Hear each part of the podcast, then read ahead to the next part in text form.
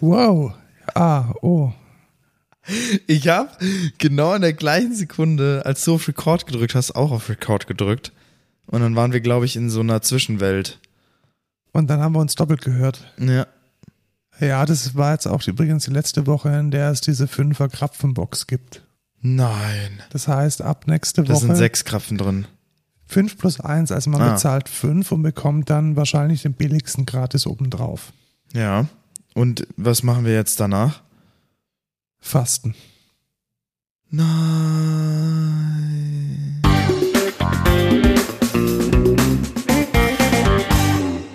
Hallo und willkommen zur 77. Folge Code Culture Podcast. Wir nehmen heute am 20. Februar 2022 auf. Boah, in zwei Tagen 22 2 2022. Ist das nicht ein geiles Datum? Ja, aber heute haben wir den 20. Ja, leider.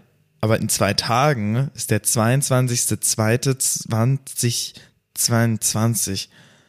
Mega. Wir sind, äh, du bist der Lukas und ich bin der Markus und wir entwickeln Software und reden einmal die Woche über Software meistens. Ja, über was, was haben wir am Anfang immer gesagt?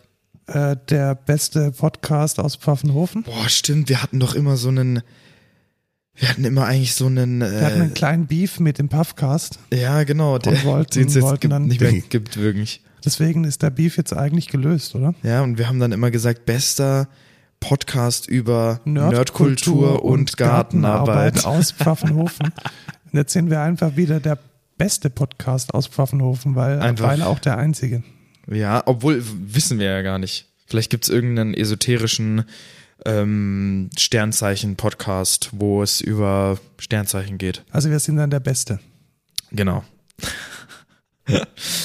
ähm, Du hast, ähm, nein, wir haben erstmal eine News tatsächlich als Feedback Stimmt. und Rückblick, weil wir hatten uns letztes Mal ja echt ein bisschen aufgeregt über die, den Beef zwischen Spotify und Joe Rogan und ähm, ja, der Art und Weise, wie Joe Rogan mit, ähm, mit der Wahrheit umgeht, so kann man es tatsächlich nennen, denke ich. ja. Und da hat sich jetzt der ähm, Spotify-CEO gemeldet und sich ja halbherzig distanziert.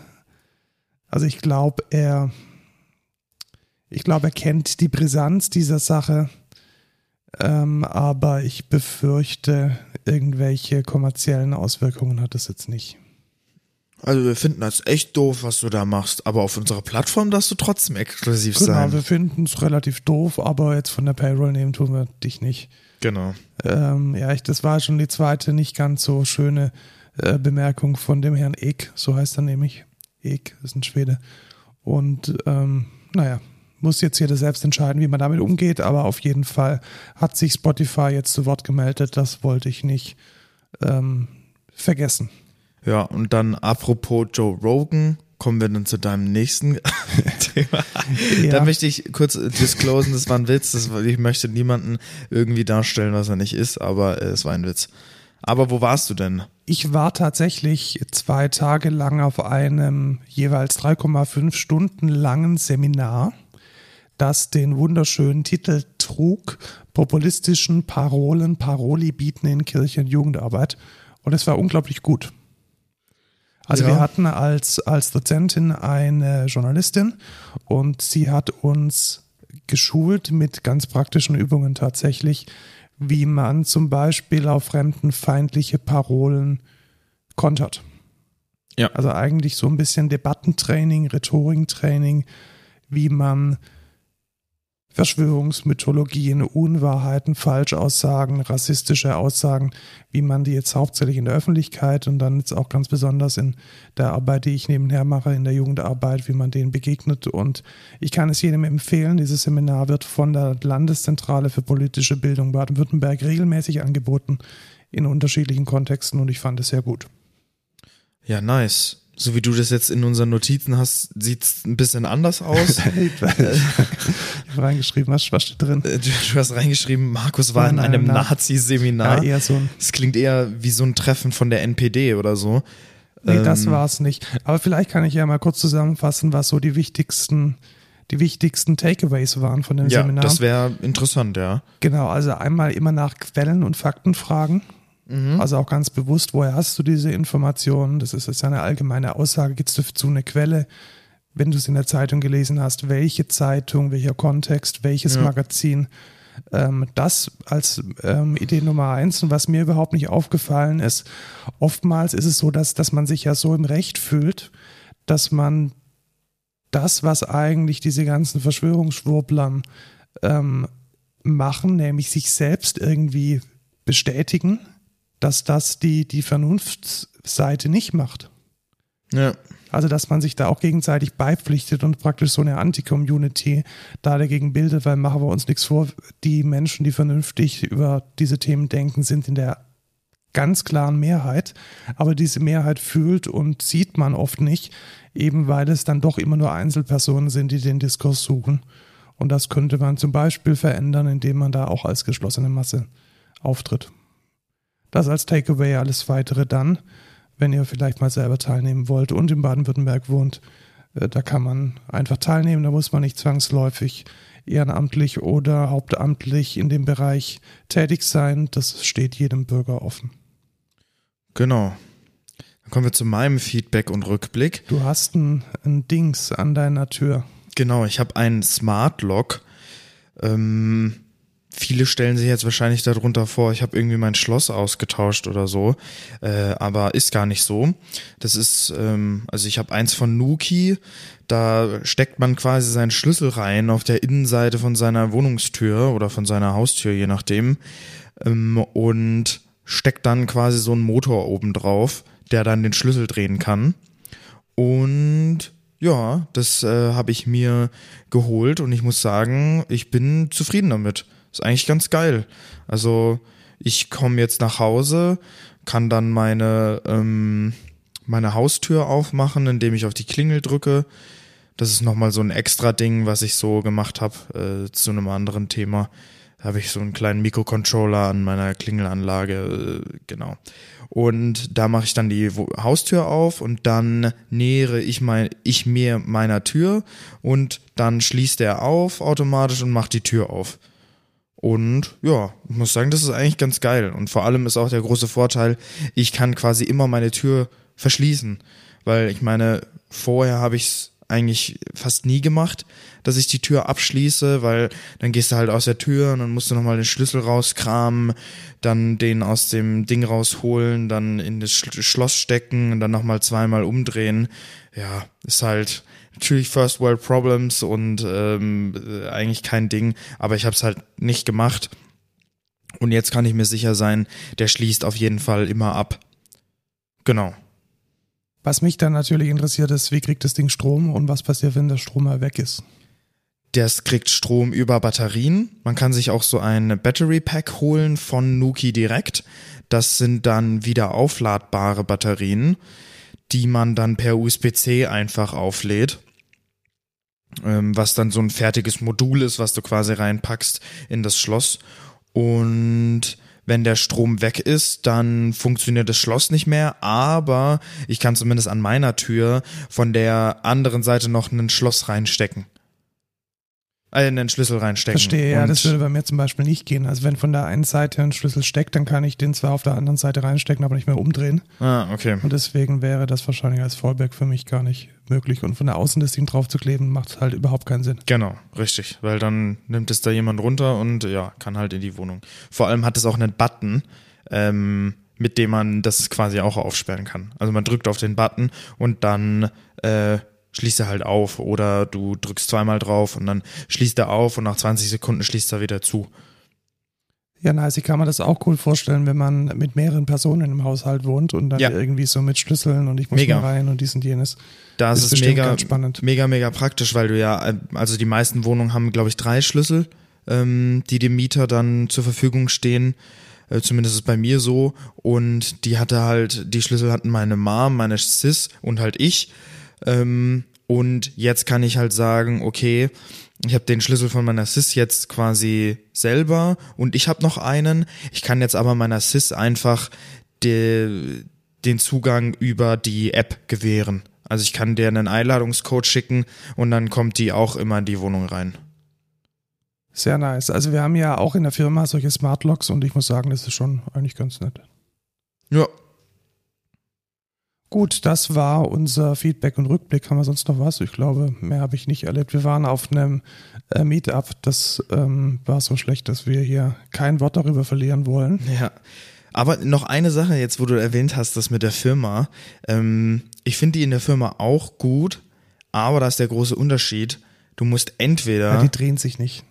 Genau, du musst halt, es dreht sich erstens nicht selber und zweitens musst du entweder mit einem Chip direkt an dieses Schloss dran gehen und es dann umdrehen oder du musst es über die App machen und dann dauert das ewig, bis das quasi aufschließt und bei dem Smart Lock ist halt das mega geile. Ich gehe halt näher zu meiner Tür hin und er erkennt über Bluetooth äh, und die Signatur von meinem Handy halt, ah, okay, das ist jetzt der Lukas, der darf rein und dann schließt er automatisch auf und das ist halt geil.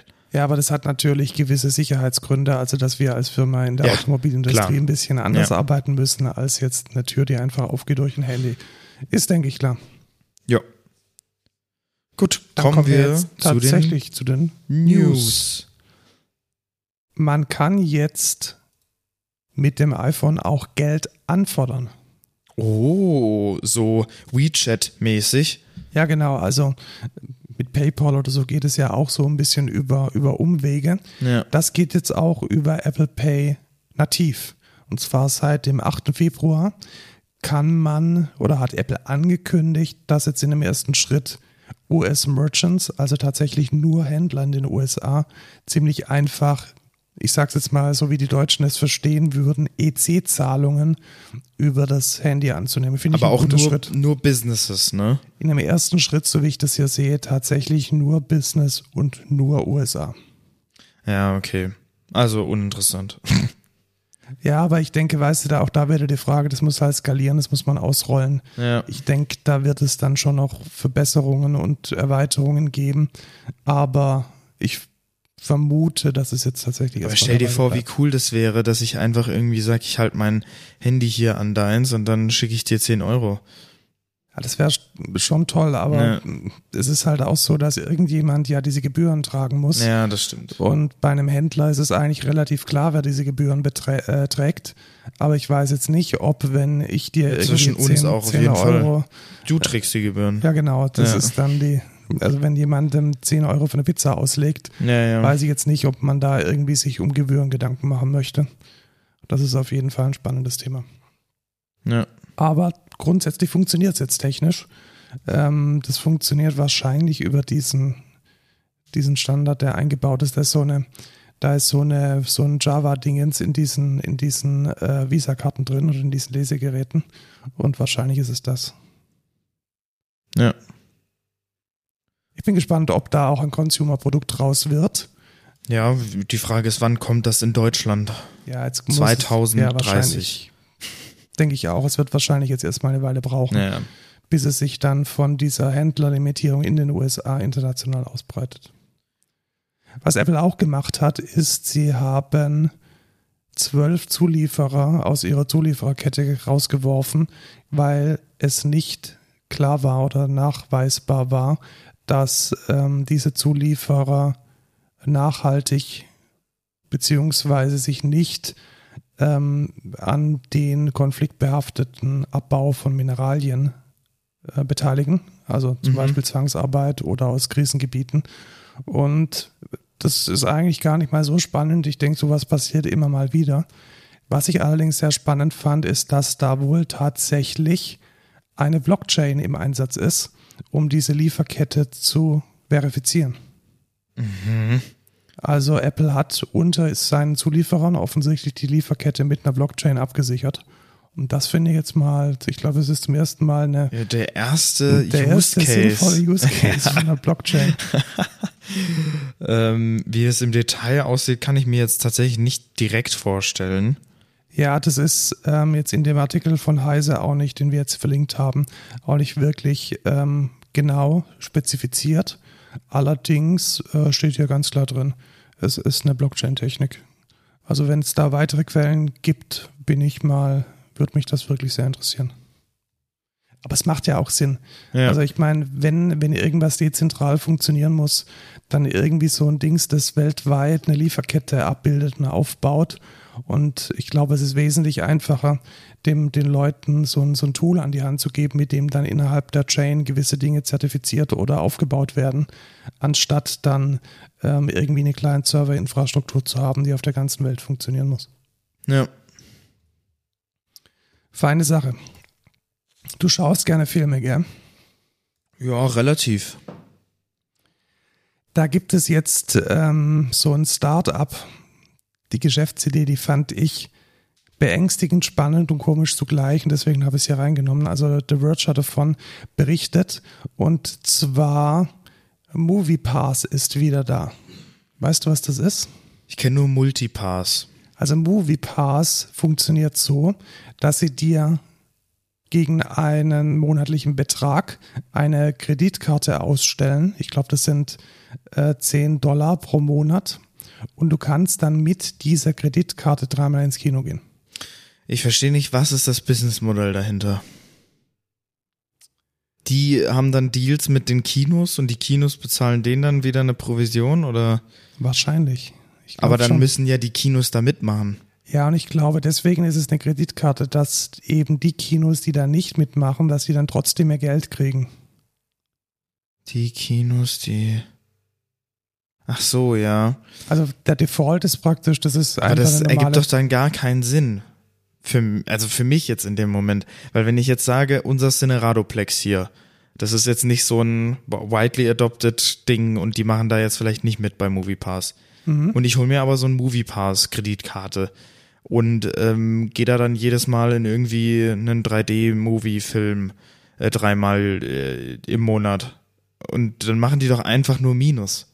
Vielleicht, vielleicht funktionieren so Startups, ich weiß es nicht. Vielleicht haben die irgendwie Einfach Minus machen. Venture-Kapital bekommen und funktionieren so. Ich weiß es nicht. Und das ist ja auch tatsächlich so, dass die 2019 schon mal pleite gegangen sind. Ähm, aus Gründen, die du vielleicht gerade eben erklärt hast. Ja, es ergibt keinen Sinn. ja, vielleicht ist es aber auch voll cool und es funktioniert mega gut. Wer weiß das schon so genau? Wir wahrscheinlich in der Zukunft. Ähm, aber du möchtest es wahrscheinlich mal ausprobieren. Ja, tatsächlich. Also ich, ich bin mir auch noch gar nicht sicher, ob die jetzt mit dem neuen Venture, mit der neuen, mit dem neuen Programm tatsächlich in, äh, in, in Deutschland überhaupt starten. Da hat Verge jetzt nicht geschrieben. Ich schaue mal selber kurz nach.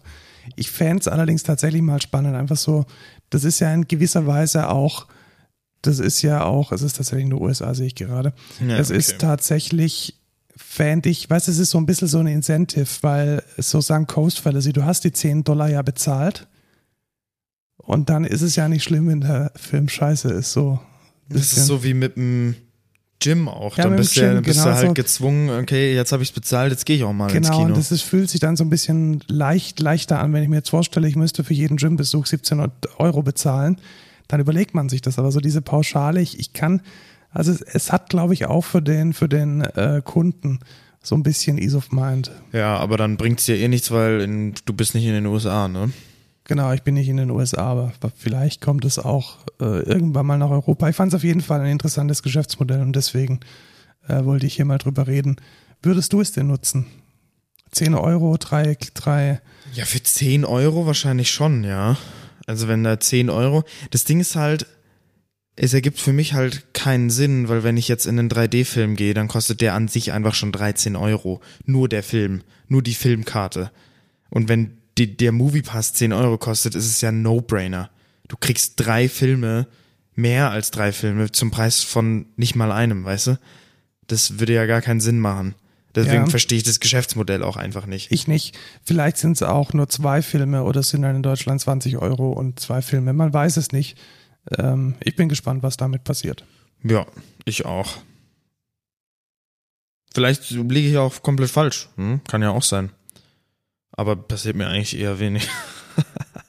das war ein Witz, Leute. Das war ein Gag. Mann. Jetzt judge mich doch nicht gleich so. Wir haben ganz viel mit Workflows zu tun. Ne? Ja. BPMN. In der Tat. Ich wollte jetzt eigentlich jetzt über Spotify reden, aber wir Ach können so. auch zuerst über die Workflow Engines reden. Ja, du Ähm, hast es jetzt, ah, du hast es dazwischen geschoben, ja, genau. sorry. Ja, mir ja, das oh, ist- die ach, Koordination, Hier ah. wieder, jetzt haben wir es jetzt ja Echtzeit. Also gut, reden wir über Workflows. Es gibt eine Workflow-Engine namens Camunda und es hat mich eigentlich die ganze Zeit völlig angekotzt, welches Konzept sie versuchen zu vermitteln, nämlich, dass man diese Workflow-Engine in seine Services integriert. Also jeder Microservice hat eine Workflow-Engine. Ja, wahrscheinlich auch jeder Monolith und jeder Makroservice. Also alles hat diese Workflow-Engine drin. Und ich fand das eigentlich schon echt die ganze Zeit ziemlich kacke. Und Leute, mit denen wir ent entwickeln und kooperieren, finden das auch kacke. Aber Kamunda hat gemeint, es sei bestes seit geschnitten Brot. Bis zum 8. Februar. Genau, da hat sich nämlich Bernd Rücker äh, gedacht, ja, eigentlich gar nicht mal so geil. Äh, Ich glaube, es ist doch geiler, wenn man eine zentrale Workflow-Engine hat und nicht embedded in jedem Service. Und das ist eine sehr gute Architektur und das ist auch ein sehr guter Blogartikel, den wir euch an dieser Stelle hier empfehlen wollen. Äh, ich ziehe mal dieses ganze Marketing ein bisschen ab. Also natürlich bietet Camunda auch eine Cloud Workflow Engine an, die man sich für Geld kaufen kann und die dann Dinge tut. Es ist aber, denke ich, wesentlich, wesentlich sinnvoller, eine Workflow Engine als Infrastrukturkomponente zu begreifen und die Services dann dagegen zu integrieren, mit welchen Methoden auch immer, anstatt in jeden Service und sei er noch so klein und unwichtig, eine fette Process Engine, die auch noch eine Datenbank und alles Mögliche braucht, Webserver, Surflet, schlag mich tot, äh, reinzukleben. Also dringend notwendiges Umdenken und seit dem 8.2. auch die offizielle Sicht von Camunda. Finde ich gut. Tolle News. Ähm, freuen wir uns. Genau. Du hast deine Abschlussarbeit, glaube ich, mit Camunda geschrieben, richtig? Ja, ähm, Camunda war eine Core Component. Ja, es war nur ein Service und du hast es dann natürlich integriert. Nee, Nicht? ähm, ich habe Stimmt, ja du hast ja, du hast schon die, die, die moderne Architektur verwendet. rein theoretisch ja tatsächlich, Du, weil genau, du hast nicht, du hast nicht äh, die Workflow Engine integriert in deinen Service. Genau, ich habe ähm, einen Java Delegate aufgerufen, der dann mit meinem äh, Microservice redet. Mit meinem, Ja, genau so soll man es jetzt ja machen. ja. Und ich wusste Also das schon immer. Du, du bist ich bin der quasi der Pionier deine, gewesen. Deine ja. Abschlussarbeit Ja. als Fachinformatiker Anwendungsentwicklung war die Inspiration. ja, der erste Stepping Stone, weißt du? Krass. Ja, ja krass so, heftig. so schnell kann es gehen. Ja. Ähm, kommen wir zu dem, was ich gerade vorhin sagen wollte, nämlich zu den Spotify-Quartalszahlen. Und ähm, hast du sie dir angeschaut? Nö. nicht. Also erstmal muss man sagen, ähm, die aktiven Benutzer haben sich wieder ähm, Erhöht. erhöht. Sind gestiegen. Und das, was mir überhaupt nicht gefällt, und da muss man vielleicht mal wirklich fragen, ob das noch so sinnvoll ist. Dass Wir sich haben- die Songs nicht synken zwischen Geräten.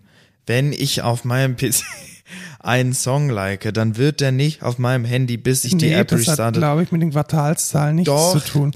Wir haben, also Spotify hat 172 Millionen Abonnenten, also Bezahlende, und 381 monatliche aktive Benutzer. Was bedeutet wow. das? Das heißt, die Hälfte bezahlt nichts. Krass. Die Hälfte geht halt über Werbung. Ja, und jetzt kommt nämlich der nächste Teil, nämlich die Werbeumsätze liegen nur bei 323 Millionen Euro. Und der Gesamtumsatz bei 2,5 Milliarden Euro. Merkst du was? Also die Hälfte, Ja. die Hälfte der Benutzer, Ja, ach so. die sich ja, ausschließlich über Werbung refinanzieren sollen, sind für einen winzigen, ja, nicht ganz so winzig, 332 Millionen, 323 Millionen sind auch ordentlich, aber sind nur für einen niedrigen Prozentanteil im Umsatz verantwortlich. Und das finde ich unfair. Vor allem unfair gegenüber den Musikern, Ja. ja. die damit praktisch gezwungen werden, von Spotify ihre Musik zu verschenken. Das Und- stimmt, ja. Das fand ich jetzt nicht so geil. Also das steht natürlich nicht so im, im, im Jahres-, im Quartalsreport drin. Aber wenn man die Zahlen natürlich mal schön voneinander abzieht und in Relation setzt, setzt dann wird man merken, dass das ähm, sehr zu Ungunsten und zu, äh, zu Lasten der, der Musiker geht, die damit praktisch gezwungen werden, ihre Musik zu verschenken für ein paar Millionen, also 323 Millionen Euro Umsatz im Jahr für fast die Hälfte der, ähm, der Spotify-Nutzer. Das geht nicht.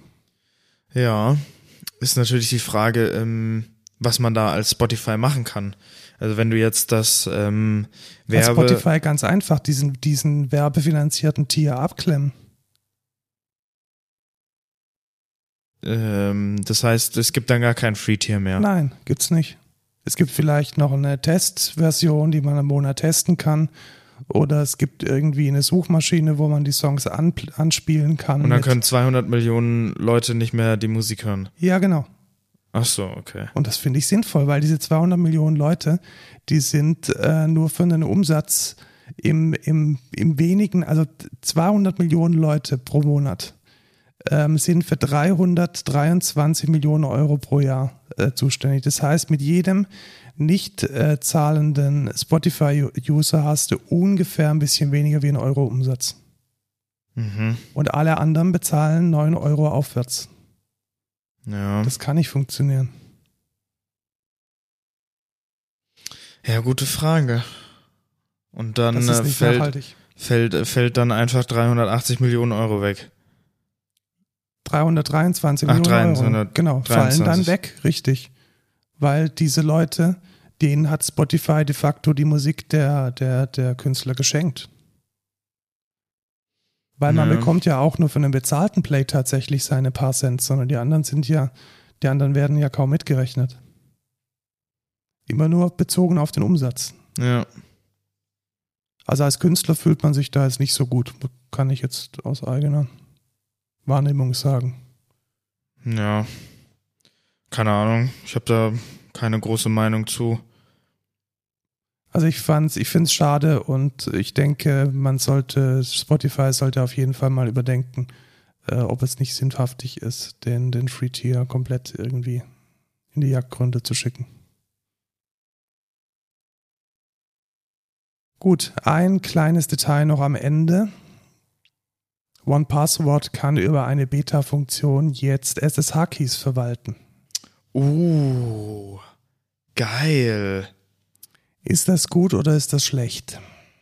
Das ist, ah, ach so, Private Keys auch? Ja, nur so. Private Keys, genau. Hm. Ja, das ist schwierig. Ich glaube, meine Private Keys würde ich da nicht reinlegen. Oder? Ich weiß es nicht. Also ich mache es bisher so, dass ich tatsächlich pro Device halt einen, separaten Private Key habe und ich habe dann halt mehrere Public Keys auf meinen Remotes.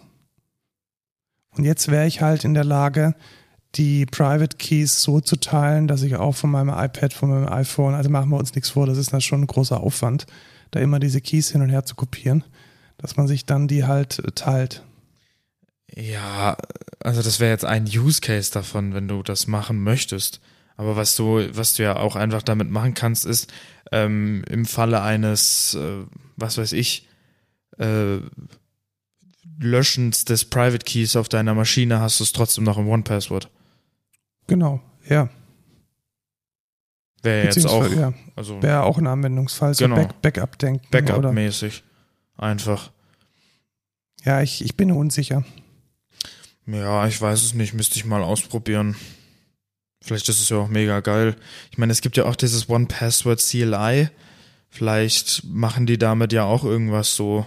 Ja, genau. Also die, die Integration erfolgt tatsächlich, glaube ich, über Environment-Variablen oder über irgendwas Mhm. anderes. Aber Okay. steht, ist tatsächlich noch nicht dokumentiert. Also das ist jetzt eine relativ frische Information. Ja. Und der SSH Client Compatibility Coming Soon steht hier noch. Er Wird wahrscheinlich jetzt noch weiterentwickelt. Und ja, ich bin gespannt. Ja, hoffen wir auch mal, dass äh, Bitwarden sich da ein Beispiel dran nimmt, weil das wäre doch geil, oder? Ja, Im Bitwarden wäre das auch nochmal geil. Weil dann kann man, naja, egal. Ja, also was die wohl offensichtlich auch machen, ist, dass man, also ich glaube, in dem ersten Schritt funktioniert es so, dass man in One Password dann tatsächlich nur sagen kann, Download für den Key und dann wird da eine definierte Stelle gelegt und dann liegt er da halt. Ja. Was ja auch vielleicht ganz fein ist. Also Ja. da hat man wenigstens schon mal einen sicheren Kanal, um die, um die Keys auszutauschen. Ja, das stimmt, ja. Und dann ich teste es mal und bin dann gespannt, wie gut es funktioniert. Ja. Wir hatten eigentlich, wir waren vollkommen davon überzeugt, dass wir schon mal eine Folge zu Quarkus Du hast jetzt gemacht haben. einfach eine äh, News ausgelassen, ne? Dann war sie, ach, oh Da, nein. die, die du markiert hast. oh nein, wenn du die wir nicht noch machen? Weiß ich nicht, musst du entscheiden. Ich wüsste da jetzt auch nicht, äh, worum es da genau geht. Ja, dann ähm, machen wir sie nicht, einfach damit die Zuhörer Einen Cliffhanger einen haben. Cliffhanger haben. Ja. Genau, machen wir sie nicht. Ja. So, Gut. gibt's nicht. Schaut in den Show Notes nach, da werde ich wahrscheinlich vergessen, sie rauszulöschen. Ähm, wir hatten tatsächlich gedacht, wir hätten schon mal eine Folge über Quarkus gemacht. Haben wir aber gar nicht. Ich Haben hab, wir nicht. Ich Wir habe haben immer nämlich nochmal rückwirkend äh, drauf geguckt und zwar haben wir in der allerersten Folge in Corona-Warn oder wie auch immer die hieß, ähm, Ein bisschen angerissen. Genau, ich. weil wir da über mein Abschlussprojekt geredet hatten und das habe ich ja mit Quarkus und Kotlin gemacht und dann haben wir ein bisschen über Quarkus geredet und da gibt's irgendwie Microprofile und ich glaube, wir haben auch schon mal über Microprofile geredet, aber Genau, nicht über aber Quarkus. Nicht über Quarkus-Ansichten. Wir haben dann immer gesagt, hey, wir warten mal, bis jemand von Red Hat bei uns Interviewpartner ist und dann reden wir über Quarkus und dann haben wir irgendwie verpeilt, denen unser Doodle zu schicken. Genau. Und deswegen machen wir jetzt zu zweit und ganz alleine eine Folge mit dem Thema der Woche, Quarkus. Qu- Quarkus. Ja, genau, ja. Äh, soll ich nochmal die Geschichte vom Krieg erzählen mit Java Enterprise und so? Nee, das geht dann in so Star Wars Gefilde, weißt du? A long time ago, Als es noch als es noch ganz kurz, so wirklich ganz, ganz kurz, darf ich ganz kurz? ja, Also, Sun macht Java. Java braucht Framework, damit Dinge funktionieren. Sun entwickelt Java EE, Java Enterprise Edition, als ein Set von Standards. Sun verkauft Java an Oracle. Oracle hat keinen Bock auf Java und Open Source beziehungsweise schenkt Java EE der Community, nämlich der Eclipse Foundation. Diese muss den Namen ändern, weil Java Trademark und ganz böse. Deswegen Jakarta EE. Die Welt dreht sich weiter, es gibt Microservices und die Leute wollen dieses fette Java EE eigentlich gar nicht mehr verwenden. Deswegen hat man alles, was man nicht braucht, rausgeworfen und einen neuen Standard namens Microprofile definiert. Und dieser neue Standard, den kann man sich jetzt entweder aus verschiedenen Frameworks zusammenkleben oder man nimmt ein fertiges Framework, das diesen Standard komplett implementiert und noch viele, viele, viele andere geile Dinge macht. Und das Beste dieser Frameworks ist, Quarkus. das war jetzt schnell genug, oder? Nee, ich hätte eigentlich so Java Spring Boot. Ja, also was ist die Alternative dazu? Das kann man an der Stelle vielleicht auch sagen. Ähm, ein bisschen früher als Quarkus hat Spring Boot angefangen, Dinge zu tun, völlig unabhängig von Java Enterprise. Die haben da ja ein eigenes Ökosystem. Und man kann Quarkus vielleicht ein bisschen als die schlankere, standardkonformere und letzten Endes auch neuere Alternative zu Spring Boot be betrachten. Und genau, das wollen wir euch heute mal mit den Key-Komponenten vorstellen. Wie haben wir eigentlich damals Quarkus gefunden? Waren wir da auf einem Meetup? Ja, alles so ein bisschen. Also ich hatte tatsächlich die Entwicklung, also die Entwicklung von, von Java, Enterprise, Jakarta, Microprofile, das kriegt man über die Bubble mit. Ja. Und dann gab es, ähm,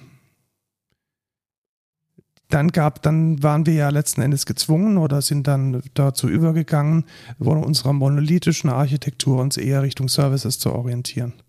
Und dann war die Frage, ja, mit welchem Framework macht man das jetzt? Und für mich war eigentlich klar, oder für uns war klar, Wir machen keinen Spring. Ja, wir können auch kein Spring machen, weil das halt mit unseren bestehenden Framework-Komponenten nicht, nicht kompatibel ist, weil Spring ja so eine eigene, eigene Welt für sich ist.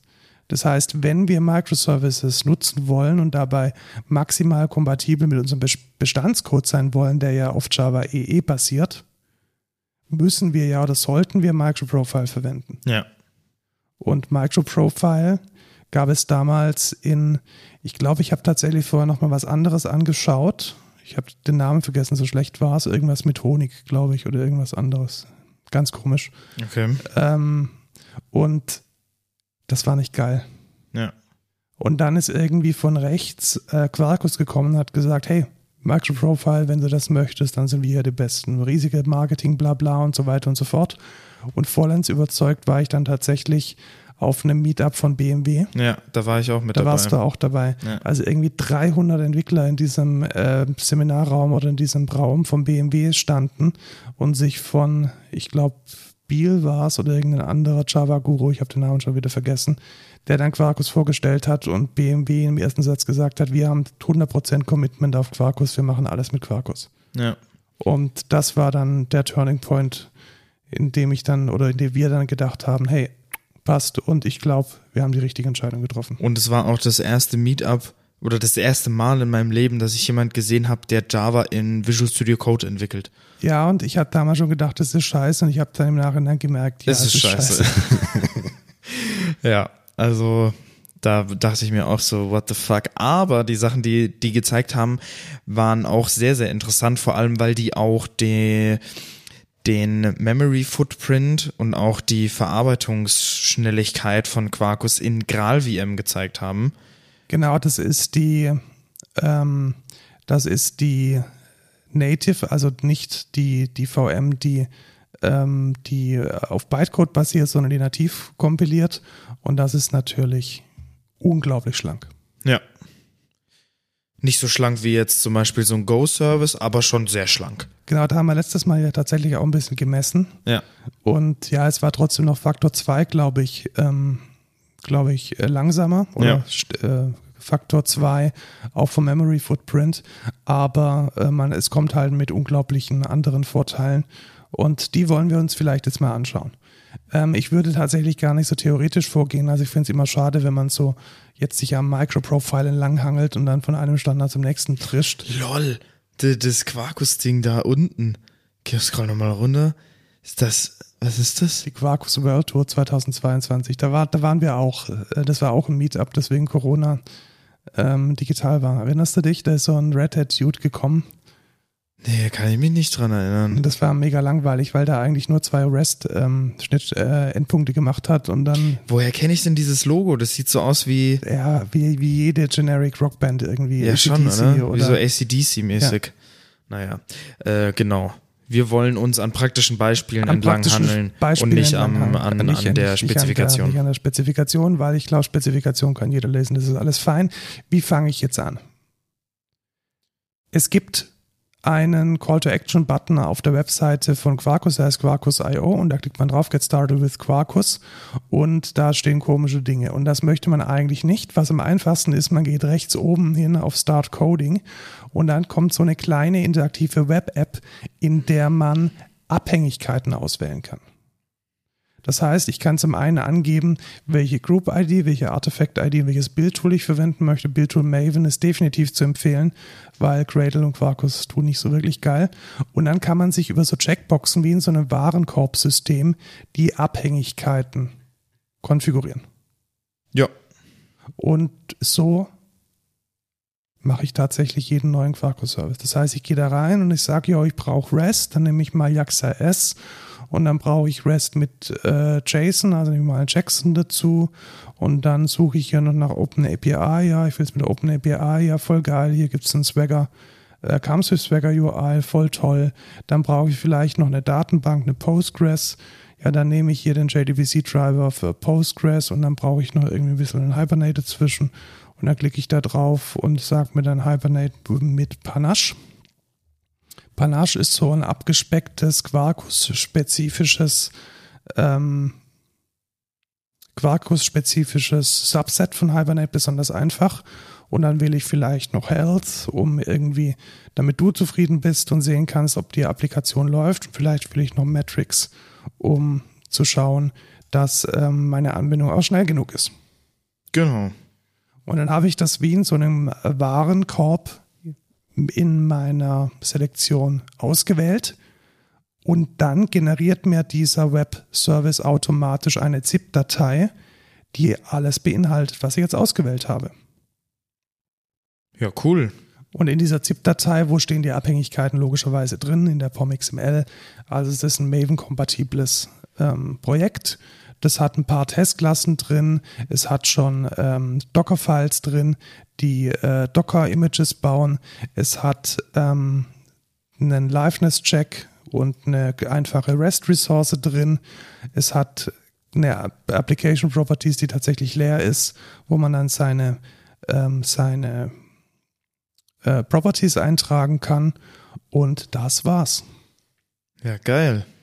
Wenn man jetzt nicht auf diese Webseite gehen möchte, dann kann man das auch entweder mit der Kommandozeile generieren, dieses Bootstrapping, was vielleicht nicht ganz so komfortabel ist.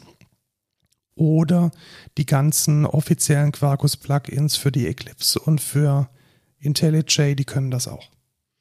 Ja. Hast du das schon mal gemacht? Ja, über die IntelliJ? Ja. Nee, das habe ich noch nicht gemacht. Ja, ist auch ehrlich gesagt gar nicht so geil. Also ich glaube, äh, Visual Studio Code kann es auch. Das ist dann alles irgendwie in dieses Command 3 Run with Command Kram da eingebaut und ja, ich mache das also, auch immer über die Webseite einfach. Ja, die Webseite ist einfach cool. Ich, ich bin sogar so faul, dass ich, wenn ich neue Abhängigkeiten hinzufügen möchte in einem bestehenden Service, dass ich dann auch auf diese Seite gehe und dann aber nicht den Haken anmache, sondern auf den Pfeil klicke und sage, äh, copy the POM XML Snippet. So mache ich es auch. Dependency Snippet und dann kopiert man sich das einfach und klebt es ja. in seine POM XML rein. Also da jetzt irgendwie mit den Quarkus CLI und so ja. ist fein, gibt es alles, wenn man es in seinen Workflow irgendwie integrieren will. Geil, aber äh, ich komme eigentlich mit der Webseite am besten klar. So, und dann ist das Ding ähm, als ZIP-Datei da, man kann es dann entpacken. Und wie starte ich denn jetzt? Ähm, also ich, erstmal kann ich es natürlich in meine IDE importieren. Das ist natürlich das, was man als erstes macht. Und dann muss ich das natürlich starten. Und wie kann ich das jetzt starten? Da gibt es ein Maven-Plugin von Quarkus. Und zwar heißt das Quarkus. Und dann kann man sagen, ich möchte jetzt quasi den Development Server starten und sagen Maven Leerzeichen Quarkus Doppelpunkt Dev. Ganz genau.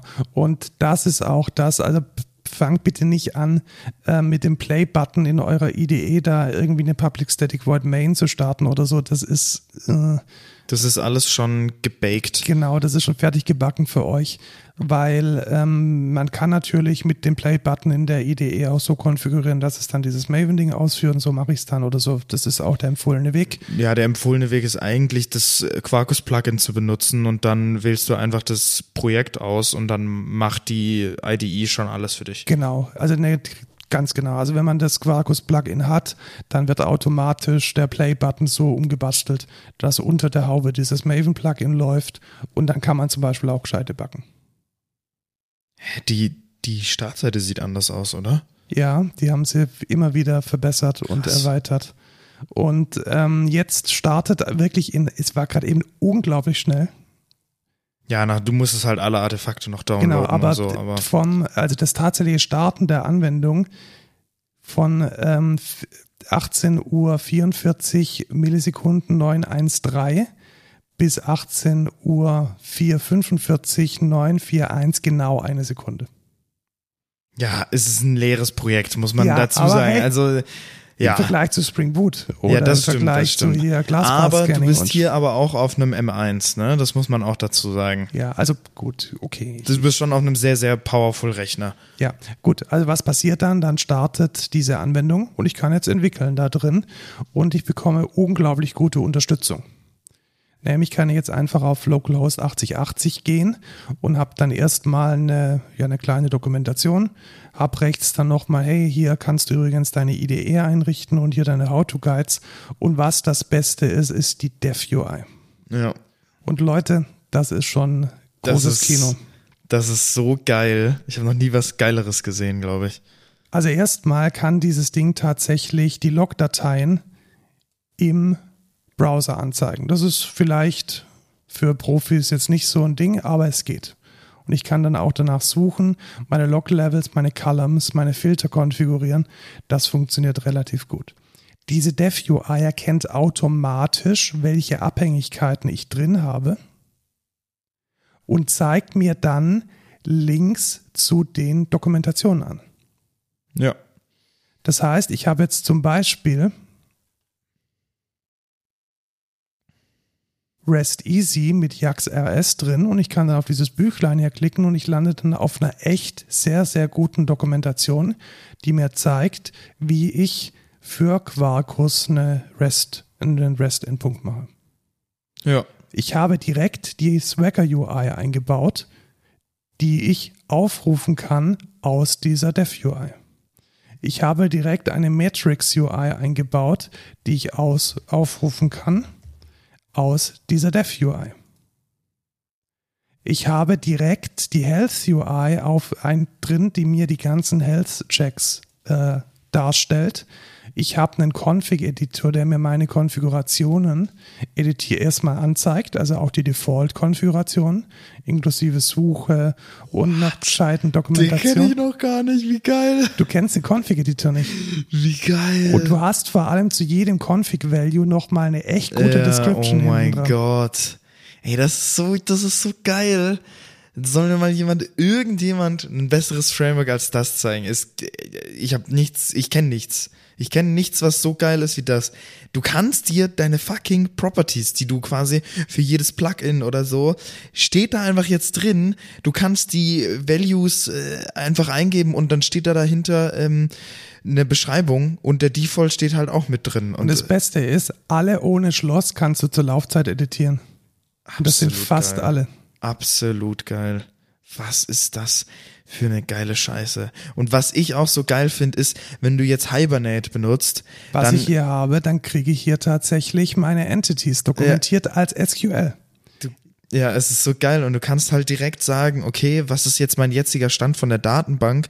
Dann nehme ich mir das als einen SQL-Dump in meine Migration rein und habe direkt eine Migration. Und auch besser, wenn du ein Migration Framework verwendest, dann zeigt er dir hier auch die Migration an. Du kannst dir dann die Schritte der Migration in der UI mit anschauen. Ja, absolut geil. Also, was ist hier passiert? Quarkus, also Red Hat, die Leute von Red Hat, die haben es echt gut gemacht. Also, das ist mal ganz großes äh, Kudos an, an, ähm, an die Leute, die es entwickelt haben.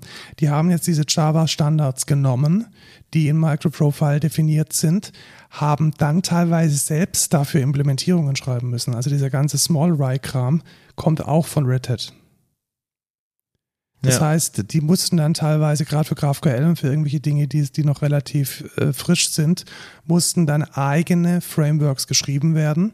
Und diese Frameworks wurden dann als Plugins oder als spezielle Pakete in, diese Quark, in dieses Quarkus Framework integriert. Und das ist, glaube ich, der ganz große Charme von so einem Standard oder von so einem Plattformgedanken, dass man beliebige Implementierungen nehmen kann, daraus dann ein, äh, mit Glue-Code ein Framework bastelt und das einfach mega geil funktioniert, so wie das hier. Also ich kann einfach sicher sein, dass die Abhängigkeiten, die mir auf Code Quarkus IO angeboten werden, dass die zu 100% passen, dass die gemanagt sind in der Version über die BOM, dass sie gut funktionieren, dass sie das Konzept von, von Quarkus, also zum Beispiel das Vertex drin, als äh, reaktives ähm, Reakti äh, Mutiny und Vertex als äh, reaktives ähm, Framework, damit es einfach funktioniert und es works like a charm. Ja. Also ich bin immer wieder blown away, wie geil das ist. Ich, ich, ich, also wenn ihr irgendwas Geileres als das kennt, dann sagt Bescheid. Äh, ich glaube, das, das gibt es nicht. Ich glaube, es kommt immer wie immer ein bisschen auf einen Anwendungsfall an. Also wir kommen halt wirklich aus einer Welt, in der der Zugriff auf eine JDBC-kompatible Datenbank des ANU ist. Wir kommen aus einer Welt, in der sehr viel mit, mit JMS, ActiveMQ, ähm, Artemis, Ja, aber selbst, selbst wenn, es gibt doch, also, wenn du jetzt sagst, es ist Kafka oder so, das gibt's doch auch. ja natürlich gibt es das auch. Oder du sagst, es ist JRPC, Ich- das gibt's da auch. Wa- wa- Was ich halt sagen möchte, so in einem Akt der Selbstreflexion, ich glaube, Quarkus löst Probleme, die andere nicht haben. Was, aber wie können die die nicht haben? Ja, wenn du Software entwickelst, sind doch genau das deine Probleme. Also Vermutlich, ja. Vielleicht auch. mir kann mir fällt jetzt kein anderer Use Case ein. Also weiß ich nicht. Ja, also was Quarkus zum Beispiel nicht kann, um jetzt mal ein bisschen äh, dagegen zu halten. Ich glaube, wenn man so im Kontext von Big Data und Datenanalyse ist und so mit Python viel so Data Transformation macht, da ist Quarkus jetzt nicht so geil.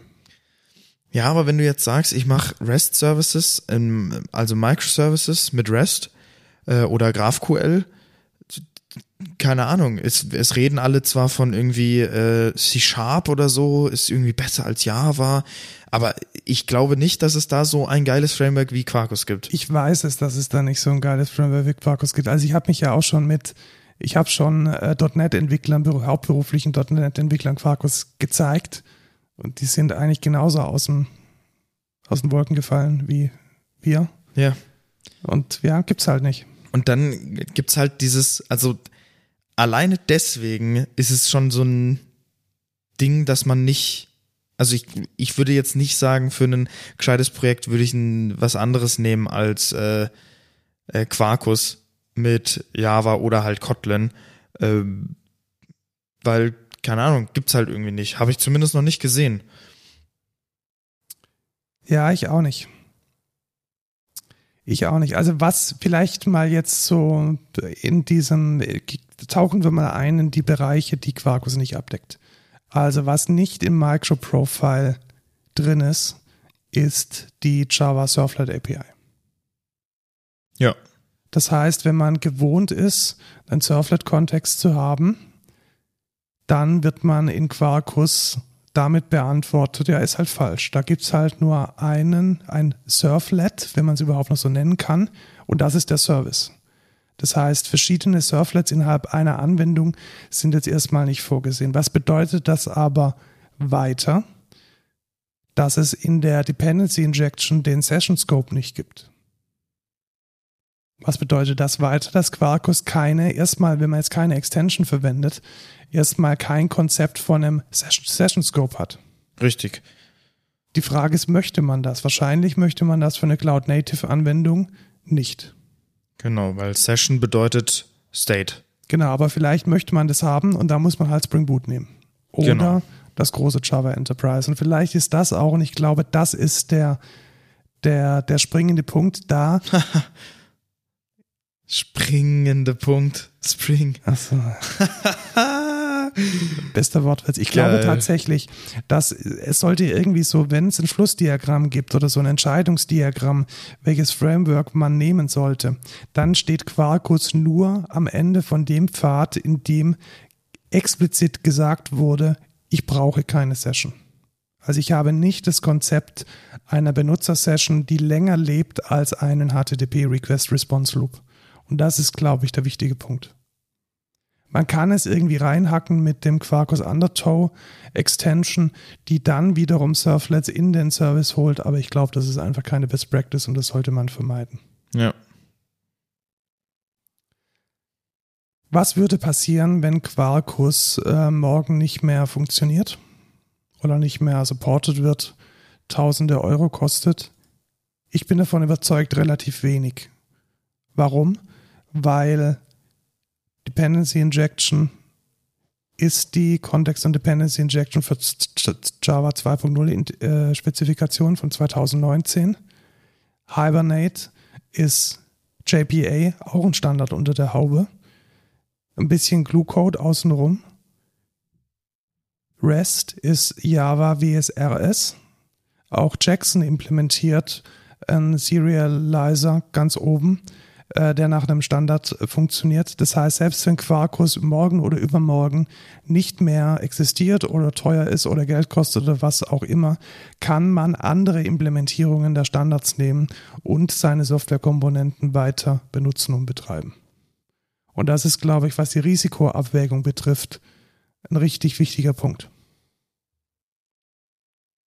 Ja, Du hattest Quarkus mal mit Kotlin verwendet. Wie, mhm. hatten, wie hatten das funktioniert? War Super. cool oder? War eigentlich schon ganz geil.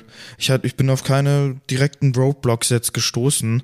Ich habe aber auch nicht wirklich was Advances gemacht. Das Einzige, was ich halt benutzt habe, war, waren diese Data Classes, äh, die mir halt viel vereinfacht haben, um nicht so viel Boilerplate-Code zu schreiben für einen Pojo. Verstehe, okay. Ähm, und sonst habe ich jetzt nicht irgendwie krasse Features von Kotlin benutzt.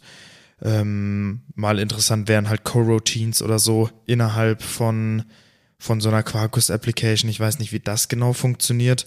Mhm. Äh, ob das irgendwelche, äh, weißt du, so mit sich bringt, so Probleme. Ähm, aber sonst finde ich das eigentlich ganz geil. Ja. Spannend. Ähm, es passiert auch echt viel. Also ich bin jetzt gerade im Blog und ich sehe jetzt zum Beispiel, dass sie Stork unterstützen. Das ist so ein Client-Side-Load-Balancing-Framework ähm, für Service Discovery.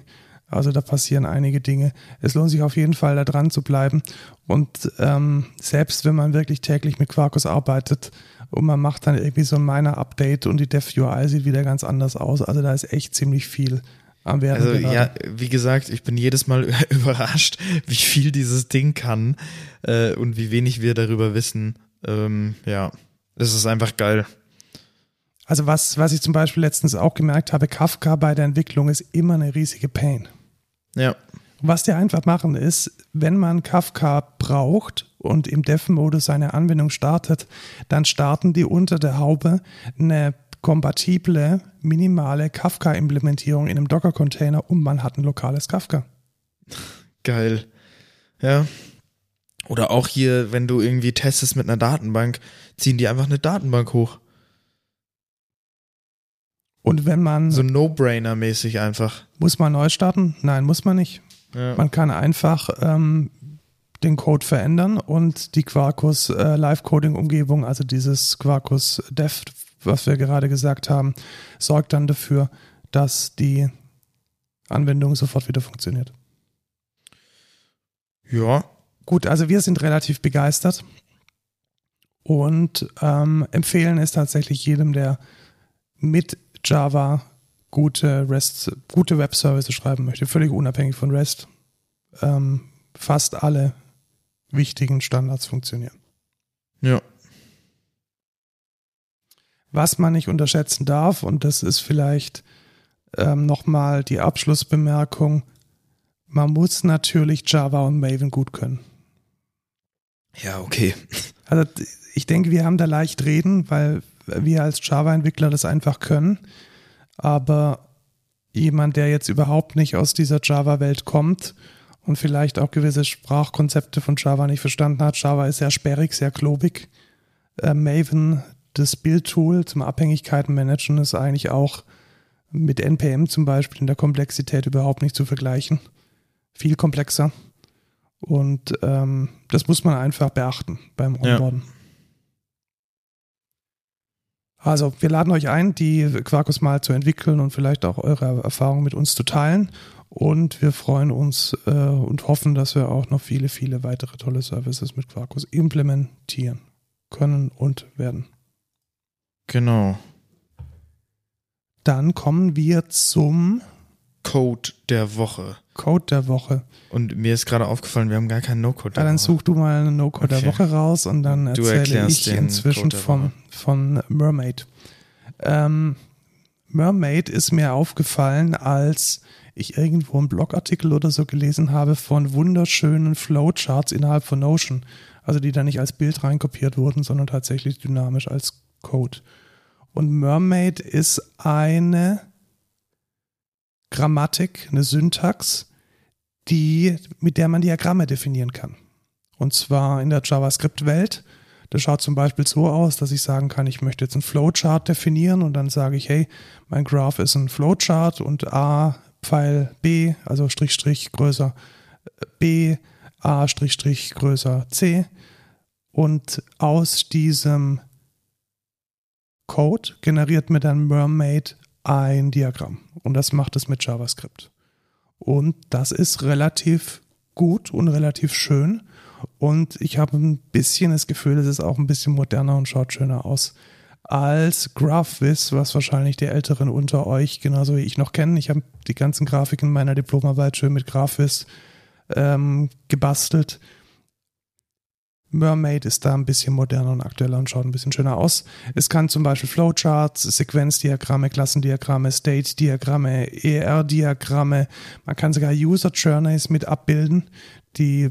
ich relativ schön finde für ähm, Softwareanforderungen. Man kann Gantt-Diagramme mit abbilden, also tatsächlich Text zu Gantt kompilieren.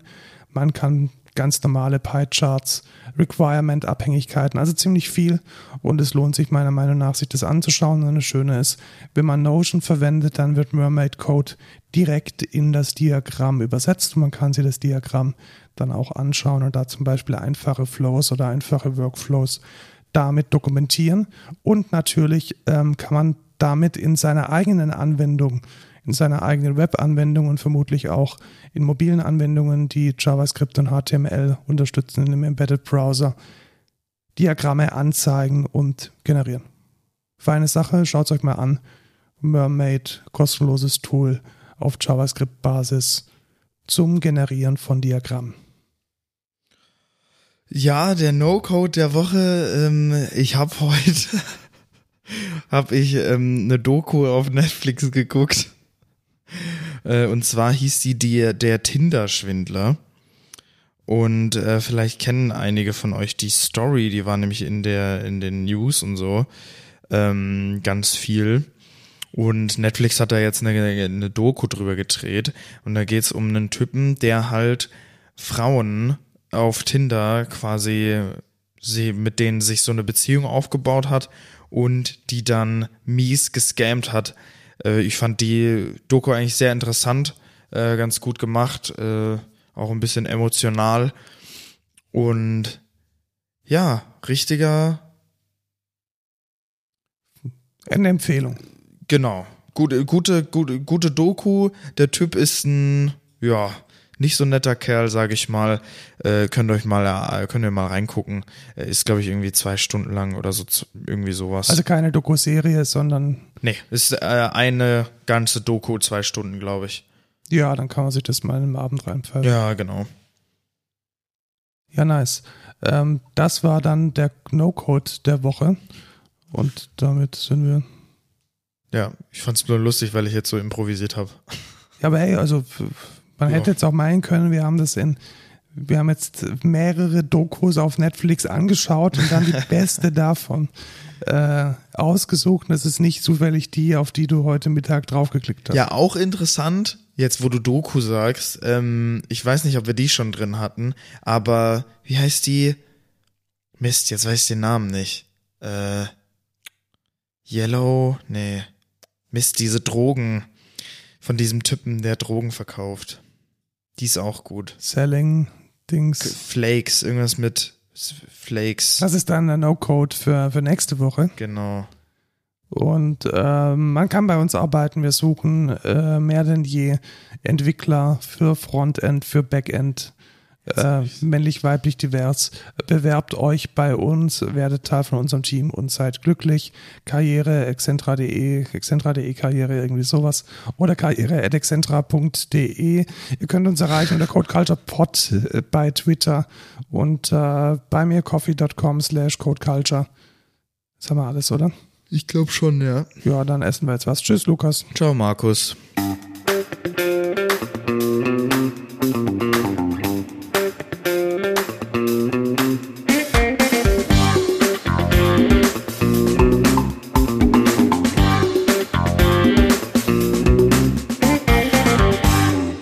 Shiny Flakes hieß die, äh, hieß die Doku. Und ich wollte eigentlich Fake Harris machen. Na gut, weitere ja. Records. Da geht es um diesen Teenage Drug Lord, so wie in uh, How to Sell Drugs Online Fast. Das basiert quasi darauf. Also die Post-Doku zu der es gibt eine Serie, die interpretiert da ganz viel rein und so und spielt halt mit dem Konzept, aber die basiert auf dem echt, auf der echten Gegebenheit von diesem Teenage-Drogenbaron, den es wirklich gegeben hat. Und die echte Doku über diese Person heißt Shiny Flakes.